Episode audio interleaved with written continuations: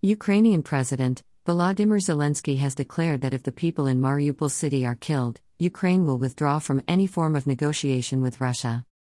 Zelensky made the declaration on Saturday during an unusual press conference held at a crowded metro or train station in Kiev.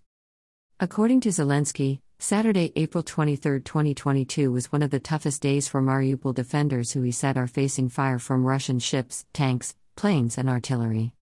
If our people in Mariupol are killed, if pseudo referendums are announced in the new pseudo republics, Ukraine will withdraw from any negotiation process, Zelensky said as translated by the Kyiv independent news media.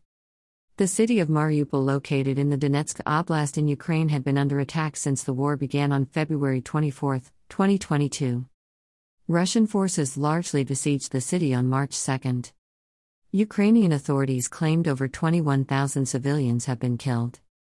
Russia government few days ago had claimed complete control of Mariupol, a claim President Volodymyr Zelensky dismissed as false, adding, Ukraine would take back parts of the city under Russia's siege once the country gets quick delivery of weapons from Western countries.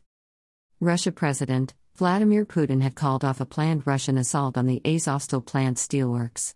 Azovstal plant has a lot of tunnels and workshops. Putin ordered his troops to seal it off instead.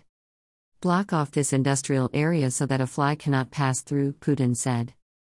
Russian troops have been facing resistance from remaining defending Ukrainian soldiers and the Azov regiment securing thousands of civilians in the Azovstal plant, the last part of Mariupol not under Russia control, according to BBC.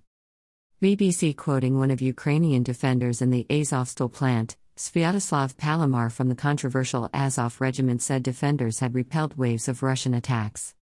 I always say that as long as we are here, Mariupol remains under control of Ukraine, he said.